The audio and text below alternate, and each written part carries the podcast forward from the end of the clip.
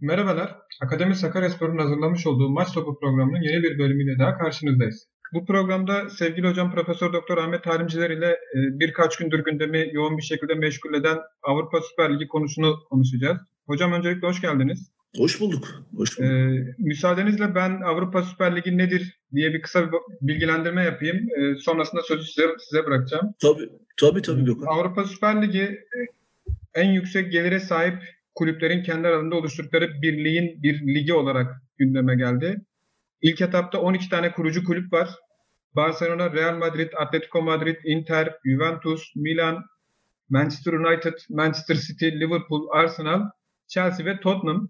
E, bu kulüplere 3 tane daha kurucu kulübün eklenmesi ve daha sonrasında 5 takımın da e, her sezon değişecek şekilde bir yapılanmaya giderek toplamda 20 takımın oluşması ve e, bu 20 takımın da onarlı iki grup halinde ayrılması ve daha sonrasında işte e, üst sıralarda yer alan takımların çeyrek finalleri final vesaire şeklinde gidecekleri bir lig.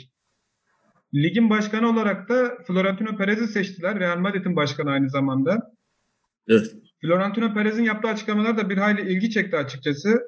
Ee, ve işte müsabakaların kalitesinin iyileştirilmesinden falan bahsetti yaptığı açıklamalarda. Şimdi benim ilk etapta gözüme takılan şu. E, bu takımlar arasında Bayern Münih, Borussia Dortmund, Leipzig, Paris Saint Germain, Ajax, Porto gibi takımlar yok. E, ve bu takımlarda takip ettiğim kadarıyla bu lige katılmayacaklarını açıkladılar. E, ilk etapta bunu sorayım hocam. Bunu nasıl değerlendirmek gerekir?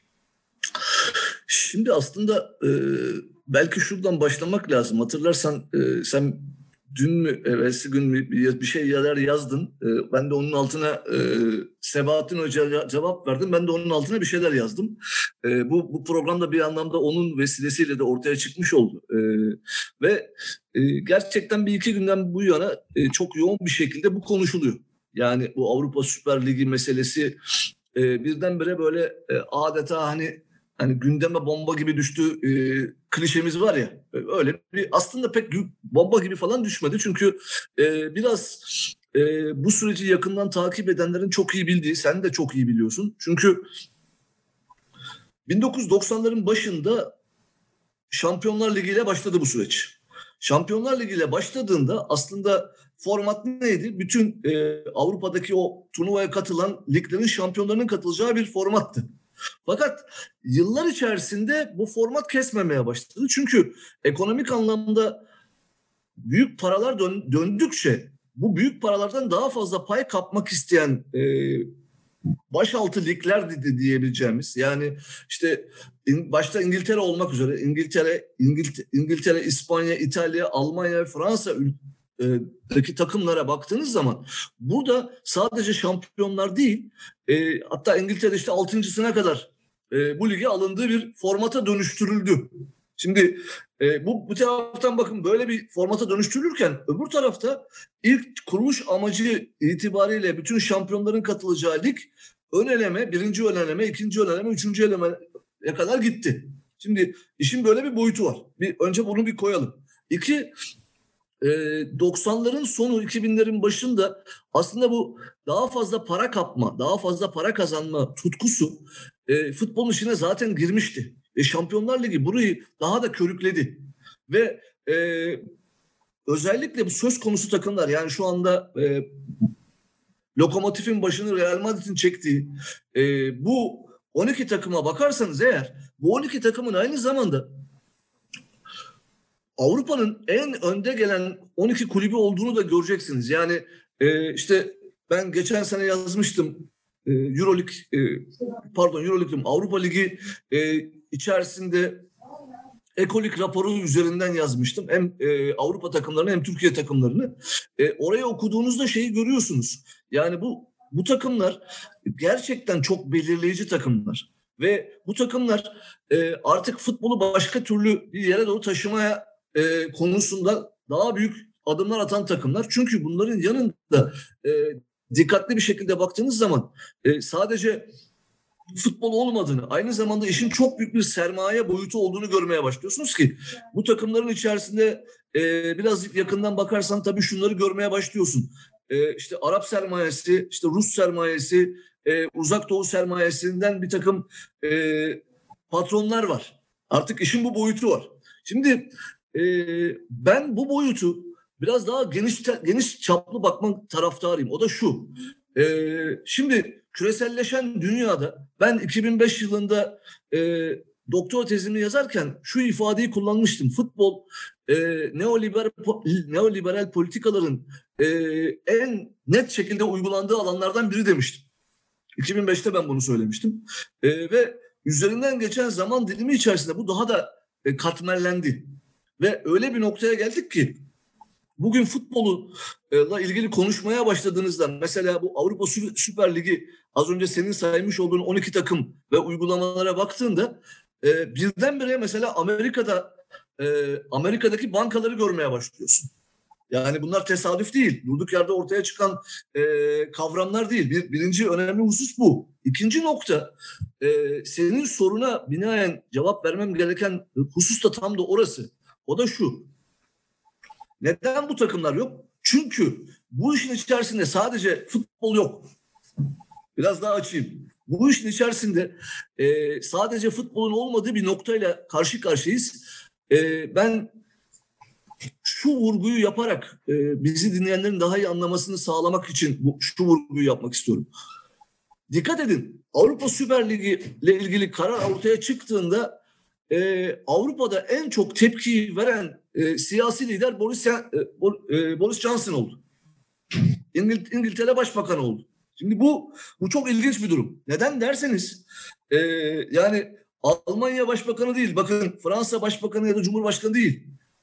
İngiltere Başbakanı e, bu konuda bu o, olayın olmaması için elinden geleni yapacağı ile ilgili açıklamada bulundu. Bu çok çok önemli bir şey. Çünkü e, söz konusu durum sadece futbolla alakalı değil.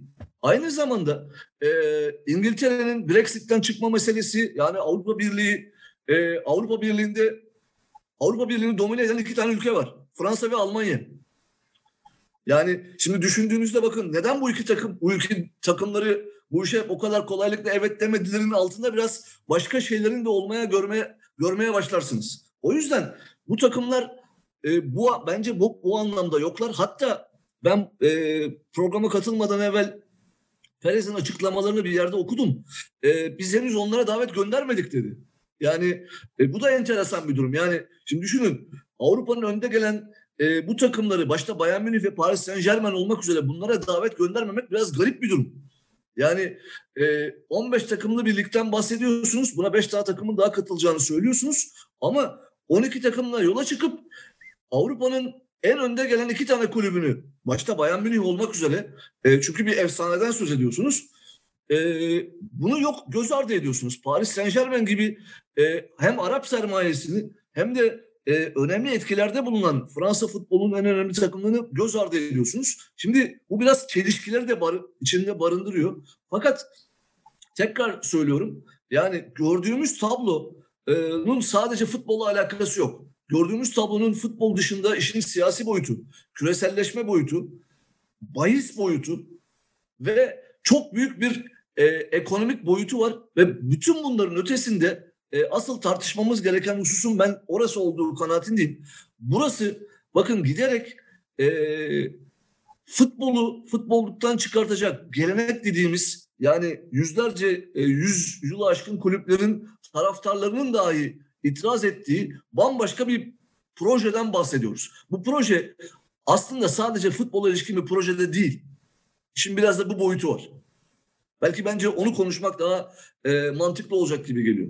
Evet evet hocam haklısınız. Ee, benim de zaten sorularım o noktaya doğru gidecek. Ee, şimdi şöyle de bir durum var hocam. Ee, sizin de bahsettiğiniz gibi hem bir tarafta UEFA FIFA var. Ee, bir tarafta UEFA FIFA'nın yaptığı açıklamalara destek veren e, organizasyonlar, ligler, kişiler var. Bir tarafta Avrupa Süper Ligi'ni kurmaya çalışan kulüpler var ya da bunu kurduklarını evet. dile getirdiler. Ee, burada bir karşılıklı restleşme durumu da söz konusu. Ve benim tahminim şu ki bunlar bir şekilde e, oturup anlaşıp konuşup orta yolu bulacaklar.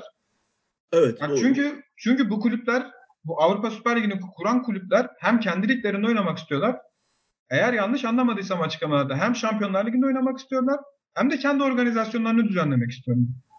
Yani burası biraz e, karışık bir durum.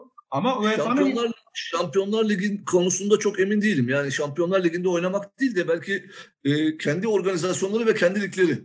ya olabilir. Ben kaçırmış da olabilirim. Çünkü buna buna buna şey yeteceğini düşünmüyorum Gökhan. Neydi onun adı? E, zaten son derece sıkışık hale dönüşen bu takvimle beraber bunun pek mümkün olduğu kanaatinde değilim yani. Üçü, üçü organizasyonda birden olmaz. Ya evet ben belki kaçırmış olabilirim o noktayı. Ee, şöyle bir durum var.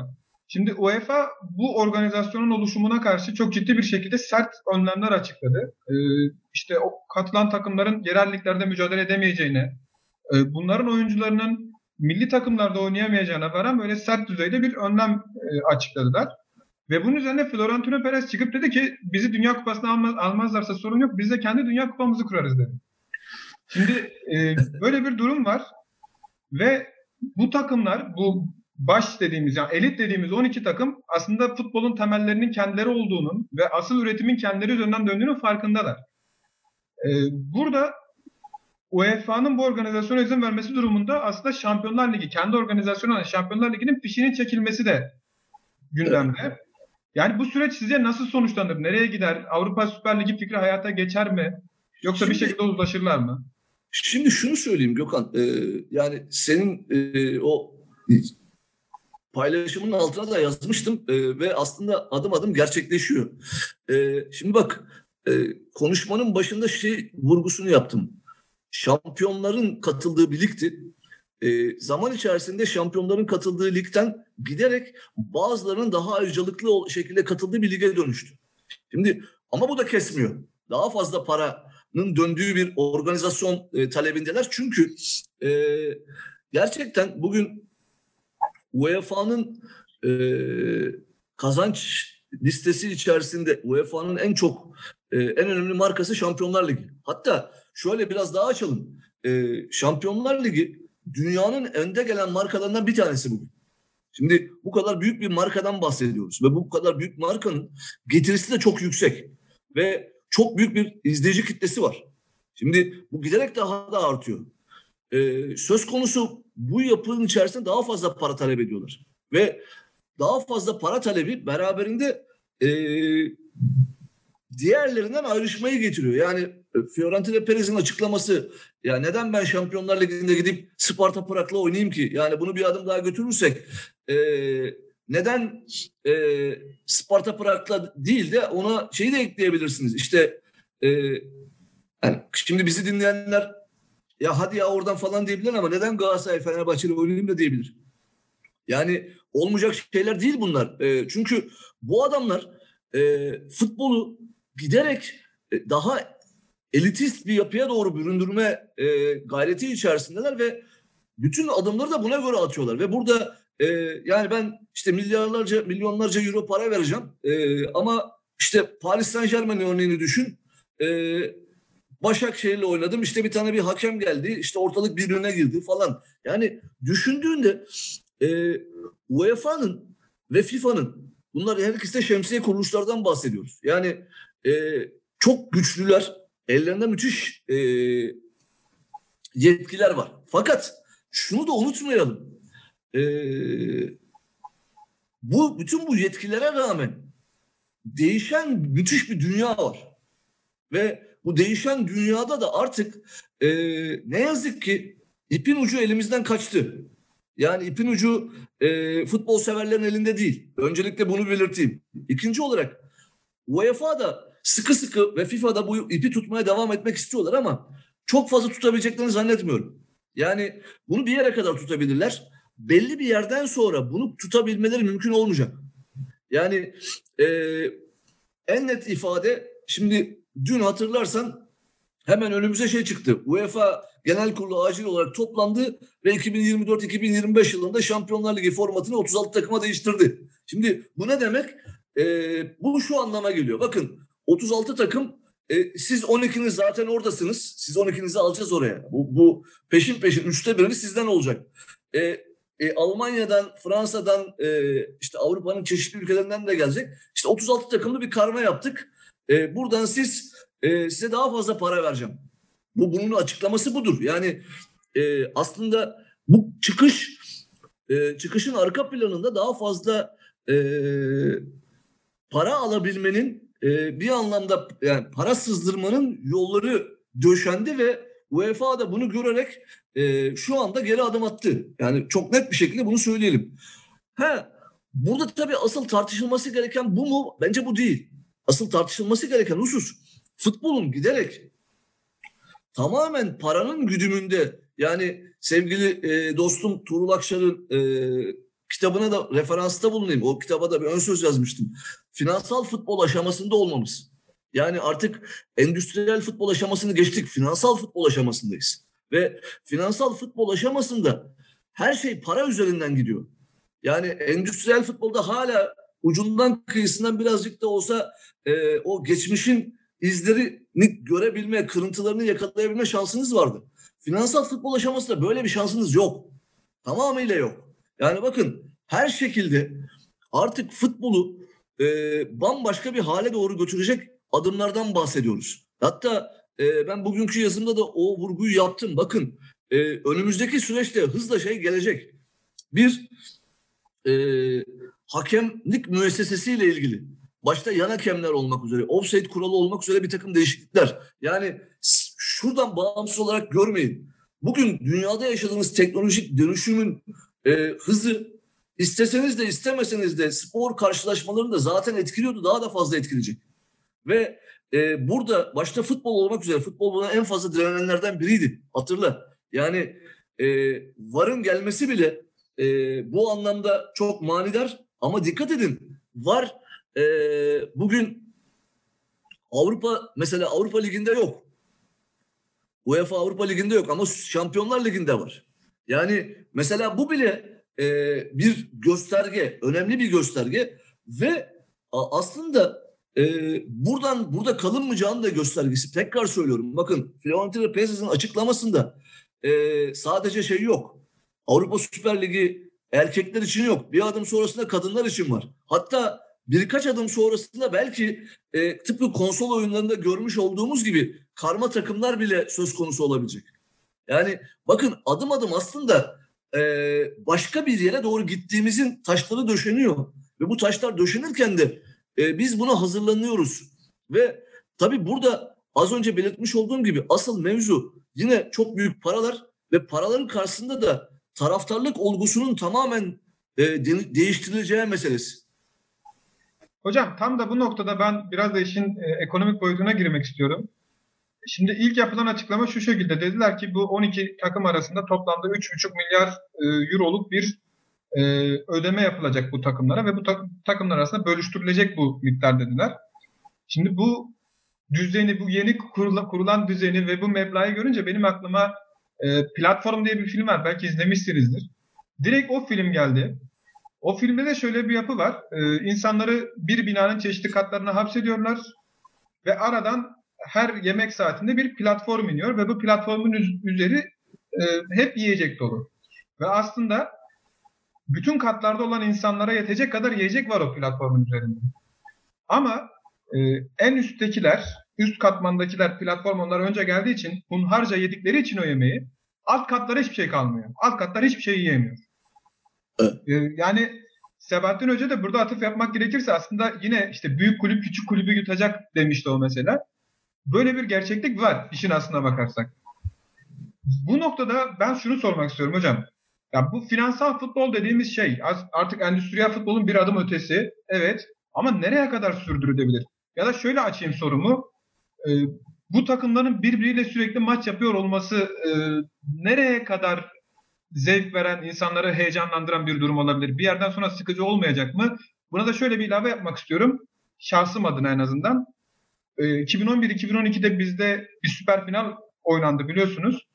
Burada mesela 6 hafta boyunca 4 takım kendi 4 büyük dediğimiz takım sürekli kendi arasında maç yaptılar. Ve benim evet. için en azından bir yerden sonra sıkıcı oldu bu. Siz nasıl değerlendiriyorsunuz hocam? Şimdi e, şuradan başlayayım. Yani e, tarih boyunca baktığınızda e, mutlak e, mutlak eşitlik diye bir şey söz hiçbir zaman söz konusu olmamıştır. Ama e, daha adaletli uygulamalar devreye sokulabileceğini hepimiz gayet iyi biliyoruz. Şimdi burada e, örnek verdiğin film üzerinden de gidebiliriz ya da e, söz konusu Şampiyonlar Ligi e, formatı üzerinden de gittiğimizde ya da bir adım daha gidelim Türkiye'deki Süper Lig e, mantığı üzerinden e, kurgulayalım. E, benzer yerlere geliriz. Yani e, şimdi içinden geçmekte olduğumuz şu salgın sürecinde e, bir yıl içinde birazcık yakından takip ediyorsanız e, gazeteleri, çeşitli e, yayın organlarını şunu gördük, gördük hep beraber. E, bu süreç, e, bu salgın aslında e, net bir şekilde alt gelir grubundaki e, alt sınıftaki insanları öldürdü. Onları işsiz bıraktı, onları daha da fakirleştirdi, daha da yoksullaştırdı, yoksunlaştırdı. Bunun karşısında e, dünyanın önde gelen zenginlerinin zenginliğine daha da fazla zenginlik kattı. Şimdi böyle bir süreçten geçiyoruz.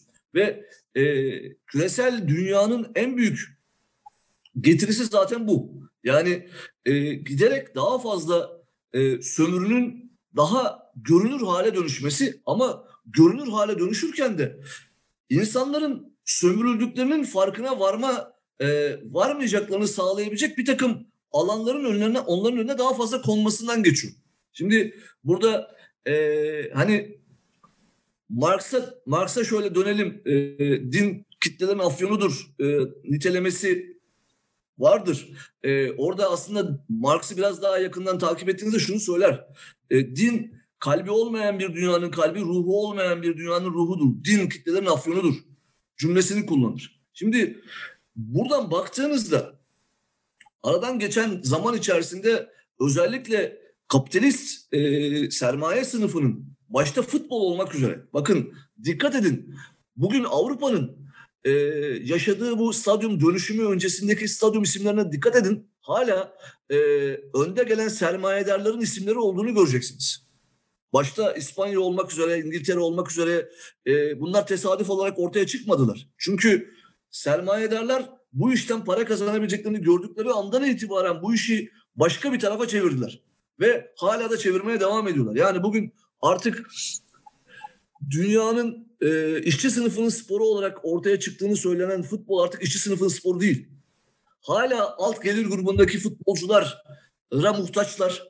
E, çünkü onlar oynuyor. Bu da Bordio'nun e, o habitusuyla çok yakından bağlantılı. Onlar oynuyor. Yani e, zengin üst sınıftaki insanlar futbol oynamak gibi bir kaygıları yok. Ama üst sınıftaki insanların e, tribünde olmak yani bu da bu da değişmedi. Ta antik Yunan'a gidelim ya da Roma'ya gidelim. Orada neyse bugün de o. Yani insanoğlunun tarih boyunca geçirmiş olduğu aşamalar pek çok şey getirdi ama bazı şeyler de hiç değiştirmedi. Yani e, bu senin örnek vermiş olduğun filmde olduğu gibi e, o sömürme ya da birilerinin daha fazla yemesi, diğerlerinin hiç düşünmemesi, onları açlığa mahkum etmesi meselesi hiç değişmedi. Şimdi de futbol üzerinden de aynı noktadayız. Yani bu 12 takım bir araya gelip e, biz daha fazla para kazanmak istiyoruz. Daha fazla e, böyle saçma sapan maçlar oynamak istemiyoruz. Biz bir aramızda bir birlikte oynayalım e, ve bizim derdimiz yani e, yıl içerisinde birbirimizle oynamamız falan. Zaten e, dönüp dolaşıp şuraya da geliyor Gökhan. E, tamam bir taraftan eleştiri getiriyoruz ama e, son 10 yıla şöyle bir bakalım. Özellikle e, çeyrek final sonrasındaki Şampiyonlar Ligi eşleşmelerine bakalım. Yani bu takımların birbirleriyle oynadıklarını göreceğiz. Yani e, üç aşağı beş yukarı hep birbirleriyle oynadılar. Araya arada bir işte Porto gibi Ajax gibi takımlar girdi. Yani ama onlar da bir yere Leipzig gibi geçen sene bir yere kadar gidebildiler. Bir yerden sonra onlar gene olmadılar. Yani sonuç itibariyle 2004'ten bu yana bu turnuvayı e, Avrupa'nın baş altıda dediğimiz bu takımların dışındaki bir takım ülkeden bir takım kazanmıyor. Yani Porto'dan bu yana 2004'te yanlış hatırlamıyorsam e, bir takım gelmedi. Inter e, 90'ların sonuydu. Yani bakın e, böyle baktığınızda aslında ortadaki tablo 3 aşağı 5 yukarı bizim eleştirdiğimiz şeylerin e, Şampiyonlar Ligi ile beraber bir anlamda normal bir hale getirilmiş e, durumunu da ortaya koyuyor. Bir de böyle bir yanı var. Ha senin söylediğin e, işte 2010 2011 e, 2011 sezonun sonrasındaki 2011-2012 sezonunda orada tabii çok büyük bir tuhaflık vardı. O da şuydu. E, bir taraftan Futbol Federasyonu önce bir ligi bitirdi takım. Ona bir puan verdi. Oradan sonra onları bir daha yarıştırdı. Böyle saçma sapan şeyler oldu. Hatta e, Galatasaray Kulübü o zaman e, biz iki defa şampiyon olduk falan gibi laflar etti. Hatırlayacaksın. E, ama e, ben o zaman da yazıyordum. O zaman da şey demiştim yani madem e, buna karşıydınız neden baştan karşı çıkmadınız? Yani böyle bir organizasyonun e, olası kayıp da edebilirdi. Yani 0-0 kalmayıp e, Fenerbahçe galip gelseydi Fenerbahçe şampiyon olacaktı. Öyle değil mi? Şimdi e, bu aşamaya kadar o zaman niye getirdiniz? Ya, baştan karşı çıksaydınız. Türkiye'de de böyle bir gariplik var ve e, Türkiye'de biz hala olaya bu süper e, lig meselesine de şuradan bakıyoruz. Ya e, biz Avrupa'nın en çok e, bunu hak eden kulübü biziz ya da işte Fenerbahçe de aynı şeyi düşünüyor. E, biz olmalıyız. Ya sizin olup olmamanız meselesi değil ki siz orada olsanız da e, yani tabirimi maruz görün ama siz orada e, olmanızın nedeni sadece ve sadece pazar payı için olacaksınız. Başka bir şey için olmayacaksınız. Yani reklam, e, tüketim, sponsorluk gelirleri için sizi oraya alacaklar. Başka bir şey için almayacaklar. Çünkü e, zaten oraya gitseniz de orada yapabileceğiniz çok fazla bir şey yok. Çünkü gerçekten çok büyük bir uçurum var artık. Yani endüstriyel futboldan finansal futbola geçilmesiyle beraber o makas daha da açıldı. Yani bugün e, Türkiye'den bir kulübün Şampiyonlar Ligi zaten hayal, imkansız. E, Avrupa Süper e, UEFA Ligi'ni kazanması bile pek mümkün gözükmüyor. Çünkü bakın artık oradakiler de e, sözünü ettiğimiz takımlarından kalanlar Şampiyonlar Ligi'nden elenip oraya gidenler ve son yıllarda hep aynı takımları görüyorsunuz orada da. Böyle yani, garip bir durumla karşı karşıyayız. Bunu sadece sportif başarı üzerinden okumamamız, okumamamız gerekiyor. Ben de katılıyorum Kesin, size. Kesinlikle. E, peki hocam benim aslında farklı bir endişem de var. E, şöyle bir durum var. Son yıllarda özellikle çok çılgın bir tüketim e, sürecinden geçiyoruz. Böyle bir dönemde yaşıyoruz. Ve futbolu sadece tüketim ve tüketiciler üzerinden okumak bana yanlış geliyor açıkçası. Yani Doğru. Bu durum, bu yeni oluşum e, zaten hala hazırda taraftarların üzerinde var olan bir tüketim baskısı var. Ve bu baskıyı daha fazla arttıracak bir hamle gibi geliyor bana. Ve benim bir temelde bir futbol sever olarak endişem şu. Bir noktadan sonra zaten hala hazırda insani özelliklerini, organikliğini kaybeden futbol e, acaba cazibesini de yitirir mi? Yani bu gidişat bir noktadan sonra futbolun tükenmesi ve sonuç olarak e, futbolun kendi kendini imhasıyla sonuçlanabilir mi hocam? Şimdi futbolun kendi kendisini e, imha etmesi meselesi ben de çok uzun zamandır düşündüğüm konulardan bir tanesi. E, uzun yıllardır bu futbolun metalaşmasına kafa yoranlardan e, insanlardan bir tanesiyim. Ama e, şunu söylemek lazım. Yani e, belki şu ortadan kalkabilir. Yani belli bir yerden sonra insanlar yeter artık. Yani e, çünkü her şeyi tüketen e, bir dünyada futbolun kendisini tüketmemesi mümkün olmayacak. Çünkü e, sonsuz bir şeyden bahsetmiyoruz. Ama e, belki burada şu vurguyu yapabiliriz. E, şimdi dikkat edersen öncelikle e, birkaç açıklamada bulunayım ardından e, vurguya geleyim. O da şu az önce e, eksik bıraktığım nokta şuydu. E, futbol diğer spor dallarıyla kıyaslandığında e, aslında çok uzun süreli soluklu olarak kolay çok e, fazlasıyla değişmeyen bir spor dalıydı. Ne zamana kadar? 90'lara kadar. Pek değişmedi. 90'ların ortasına kadar e, değişmedi. Şampiyonlar Ligi ile beraber yani bu televizyonla evlilik meselesiyle beraber bu yapı şekil değiştirmeye başladı. Nasıl şekil değiştirmeye başladı? İşte saatlerle oynanmaya başladı öncelikle. Yani e, 1986 e, Meksika'da oynanan 86 Dünya Kupası'nda Peter Schumacher'in e, kitabını okumuştum. Schumacher çok güzel açıklıyor. Yani bizi öğlen 12'de sahaya soktular.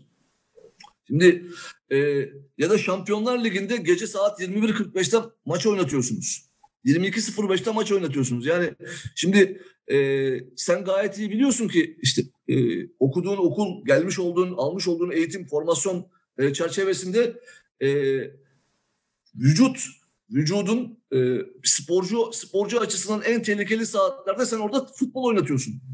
Ne için oynatıyorsun?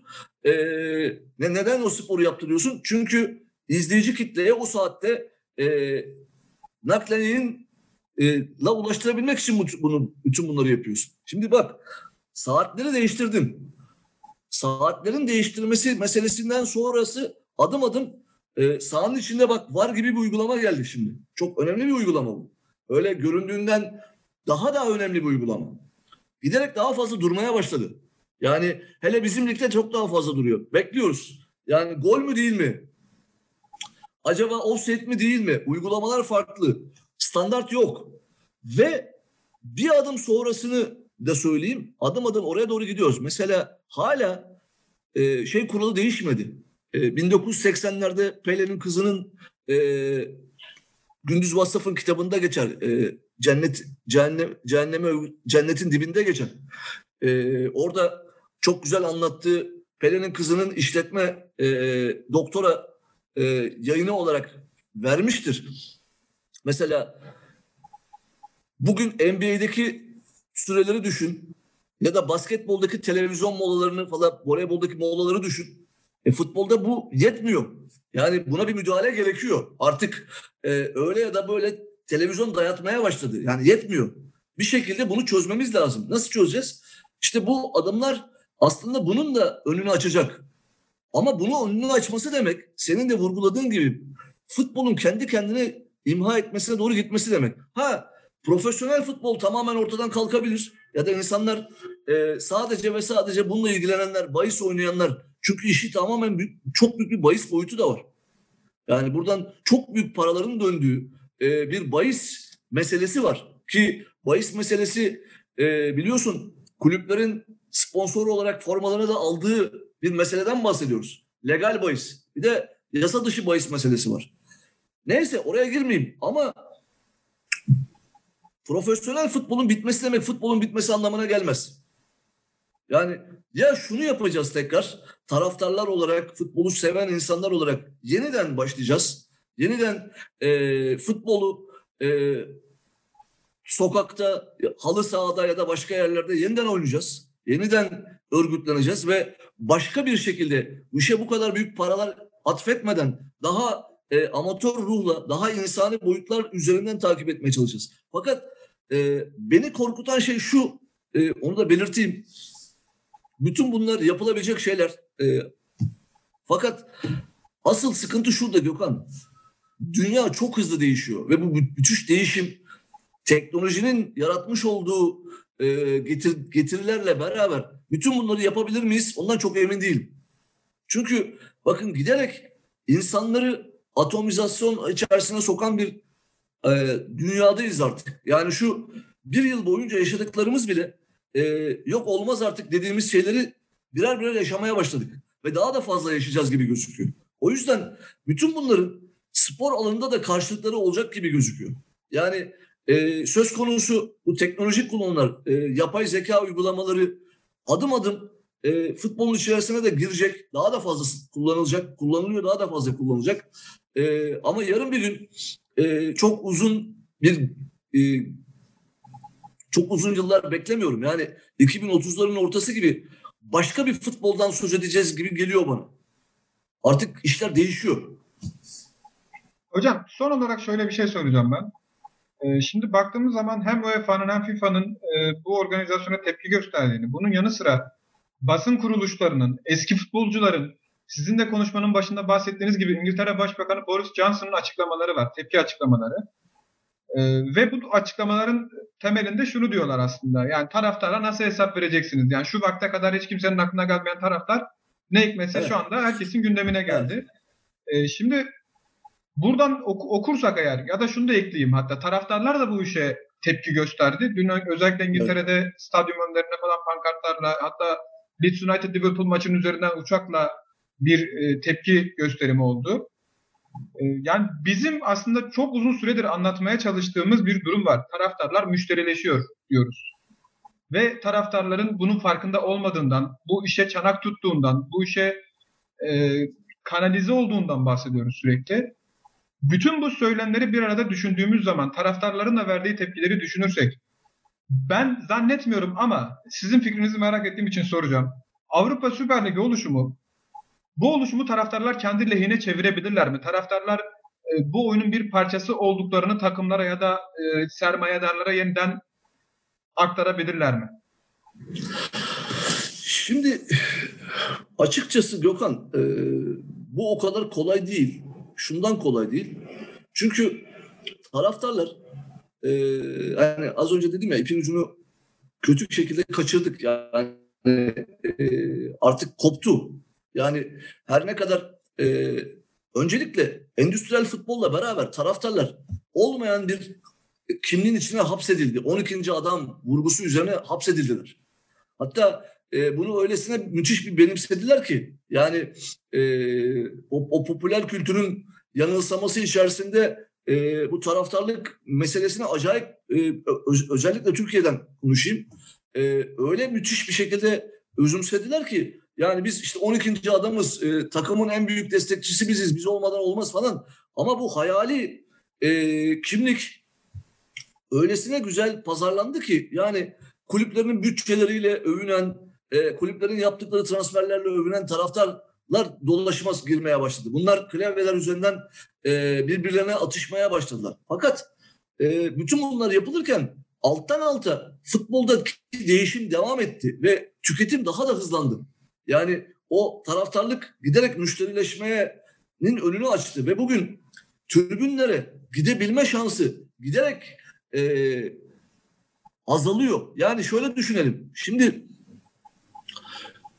askeri ücretin 2400-2500 lira olduğu bir ülkede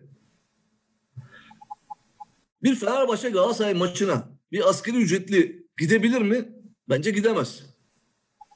Çocuğuyla beraber alacak gidecek. E yani o zaman e, nerede kaldı? Hani e, bir şeyler taraftarlar içindi işte e, futbol e, en en önemli şey destekçilerdi. Hayır değil. Bakın Bayern Münih kulübünün e, birkaç yıl önce hatırlıyorum Uli Hoeneß'in açıklaması e, biz bilet fiyatlarını ısrarla e, belli aşamalarda tutuyoruz. Çünkü e, her kademeden Bayern Münih taraftarının buraya gelmesine ihtiyacımız var. Hala İngiltere'de e, bilet fiyatlarının yüksek olan kesimler var ama daha farklı olan e, aşamalar da var. Çünkü bunun içerisinde bulunan taraftarlar var. Bunu işte Metin e, daha iyi anlatır. İngiltere örneğini çok daha iyi bildiği için. Ama şunu söyleyeyim. Şimdi bakın tribünler aslında sınıfsız bir yapıyı bizim önümüze koyarken bunlar içerisinde farklı aşamalarda bulunan insanlar söz konusu. Biz şunu yaptık. Özellikle Türkiye ölçeğinden konuşayım. Bu e, dünyadaki arenalaşma sürecini aynen aldık ve e, kentin içindeki stadyumları hızla kentin dışına doğru taşıdık. Çünkü o da bir e, o neoliberal politikaların bir yansımasıydı. Oraya taşıdığınız andan itibaren bunun bir karşılığı vardı. Yani o mekanı dönüştürme, o mekanı daha da kıymetli hale getirme. Bunun en iyi örneği Galatasaray Kulübü'nün Ali Sami e, stadının çıktığı yerdir.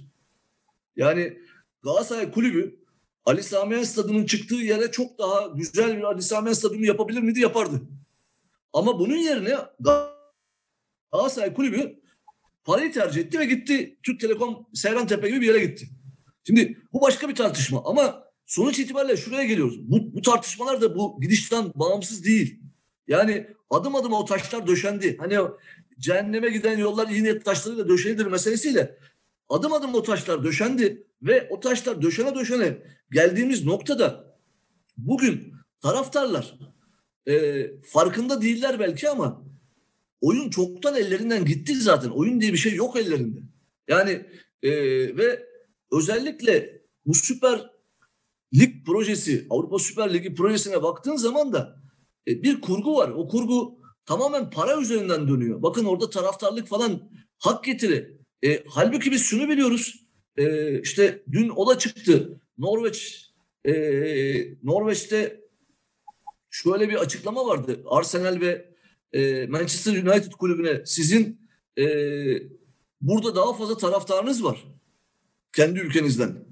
Ya buna bunu göz ardı etmeyin diye bir açıklama vardı. Şimdi baktığınızda e, bu kulüplerin özellikle önde gelen işte Liverpool gibi, e, Manchester United gibi Barcelona gibi, Real Madrid gibi bu kulüplerin sadece e, ya da işte Inter gibi, Juventus, Milan gibi kulüplerin sadece kendi ülkenin seyircileri yok, taraftarları yok.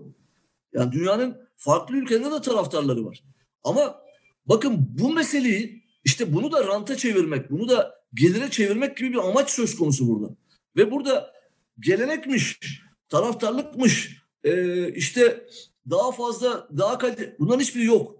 Bunu net bir şekilde görelim. Yani bu tamamıyla e, acımasız bir e, sermaye ikliminin ki e, burada zaman zaman şu nitelemelerde bulunuluyor. İşte Amerika'daki e, NBA formatına falan göndermede bulunuyor. NBA formatı falan böyle değildir. NBA formatında draft sistemi de vardır. İşte bir takım düzenlemeler de vardır. Sendika vardır. Yani e, yani Amerikan sistemi hiç de öyle söylendiği kadar acıma bir taraftan acımasızdır ama bir taraftan da o kendi içerisinde bir takım düzenlemeler de getirmiştir. Ama burada bakın e, siz giderek Bosman kanundan bu yana giderek köleleştirmeye başladığınız sporcuları e, ve dünyanın farklı yerlerinden özellikle Afrika'dan ve Latin Amerika'dan getirdiğiniz futbolcuları e, bu yapının içine giderek sokuyorsunuz. Ve burada derdiniz sizin futbol falan değil. Taraftarlık da değil. Bakın açık açık söyleyelim. Bu tamamıyla sömürmeye dayalı, daha fazla para kazanmaya dayalı bir projedir. Ve bu projenin e, şu anda hayata geçmeyeceği kanaatindeyim. E, az önce de dile getirdim. Ama şu anda hayata geçmeyecek olması ilerleyen aşamalarda hayata geçmeyecek anlamına gelmiyor. Bu eninde sonunda bir şekilde gel- gelecek. Hani hatırlarsan e-spor üzerinde konuşmuştuk. E-spor öyle ya da böyle bir şekilde girecek demiştik ya. Bu da girecek. Başka şansınız yok. Çünkü e, bu dalga geliyor. Bu dalgayı engelleyemeyecek. FIFA da engelleyemeyecek. UEFA da engelleyemeyecek. Çünkü öyle ya da böyle yarın bir gün e, bütün bu yapılara e, dünyanın önüne gelen bir takım ülkeleri de müdahil olacaklar. Yani bu işin ekonomik boyutu arttıkça, para boyutu arttıkça bunun müdahil olma boyutu da artar.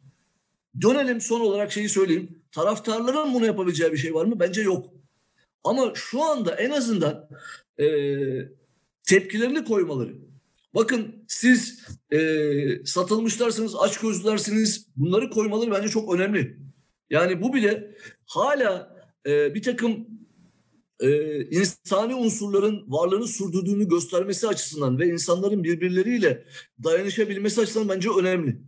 Bu, bu, bu hala çok önemli, hala çok kıymetli e, ve buna ihtiyacımız var. Ve bunu sürdürmek gerekiyor. Ve bunu ne kadar sürdürebilirsek e, bu dalgayı da o kadar belki öteleyebiliriz. Tamamen ortadan kaldıramayız bak onu söyleyeyim. Kaldırma şansımız yok ama öteleme şansımız en azından e, biraz daha fazla futbol e, futbola benzer bir şey seyredebilme şansımız var gibi geliyor bana. Doğru çünkü hocam. çünkü bu gerçekleşirse Gökhan e, tamamıyla dengesiz bir şey ortaya çıkacak. Giderek dengesizleşmişti. Daha da dengesizleşecek. Yani Bielsa söylemiş ya e, futbolun bu kadar çok sevilmesinin nedeni e, güçsüzlerin güçleri yenebilme ihtimalinin hala var ol, oluyor olması. Hala burada e, sizin güçsüz olanın yanında durabilme şansınız var. Ama bu dalga bunu tamamıyla ortadan kaldırıyor.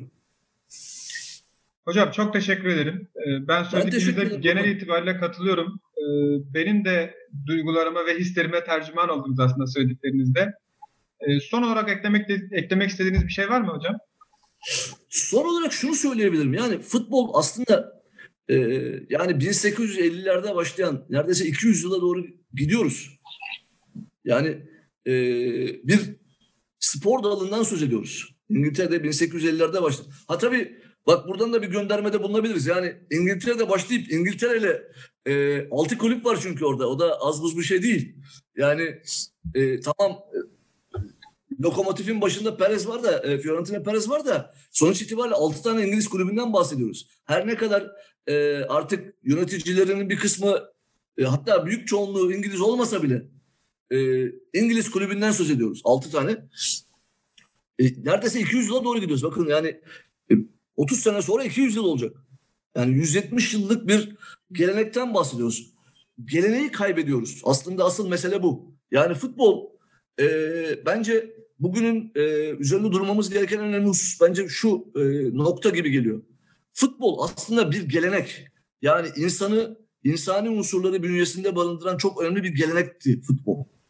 Fakat bu adım bu gelenekleri de yerle bir edecek. Yani taraftarlık olgusunu da e, futbolun belirsizliği ilkesini de sonucun belirsizliği meselesini her şeyi alt üst edecek ve tamamıyla televizyona, bahise, sponsorluklara dayalı yepyeni bir formatı bizim önümüze çıkartacağı için e, karşı çıkmamız gereken bir durum. Ve e, burada yer almak için e, birbirlerini adeta e, alt etmeye çalışan Türk takımlarının taraftarını da anlamıyorum. Yani e, bu işin nereye doğru gittiğini hala anlayabilmiş değiller. Yani, yani bu hala evet. bilmiyorlar. Ben de aynı şekilde düşünüyorum. Bu bence şöyle algılanıyor. Bizi davet ettiler, sizi davet etmediler şeklinde bir üstünlük yarışı olarak yani Yazık, çok çok yazık. Yani e, tekrar söyleyeyim yani siz oraya e, davet etmelerinin nedeni e, ya da işte bir zamanlar Galatasaray Kulübü Başkanı Ünal Aysal'ın işte ben şunu söylemiştim falan. Bunlar değil. Bugün dünyada her şey e, sizin bulunduğunuz ülkenin yani işin futbol boyutundan çıkıp siyaset boyutuna girelim. Yani bugün dünyada size şöyle bakmıyorlar. Yani siz e, rejiminiz layık rejim yok e, işte kapalı rejim böyle bakmıyor sana. Siz tüketime açık mısınız değil misiniz? Pazar olarak e, kaç milyon nüfusunuz var bu pazarı nasıl pazarlayabiliriz? Ne kadar çok satışta bulunabiliriz? Yani aslında e, 19. yüzyılın ikinci yarısında e, yaşadıklarımızı şu anda yeniden yaşamamız tesadüf değil.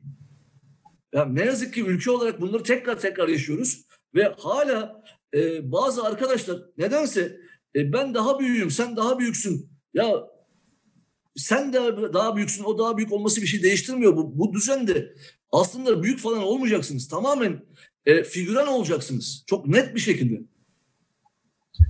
Hocam. Ve bugün oraya gittiğinizde e, beş takım olarak davet edildiğinizi düşünelim. Oradan çıktığınızda nereye geleceksiniz? Nereye dönebileceksiniz? Var mı öyle bir şansınız? Evet. Hocam çok teşekkür ederim. Ee, Rica ederim Gökhan. Çok keyifli oldu. Ee, buradan bizi dinleyenlere selamlar, sevgiler. Bir sonraki programda görüşmek üzere.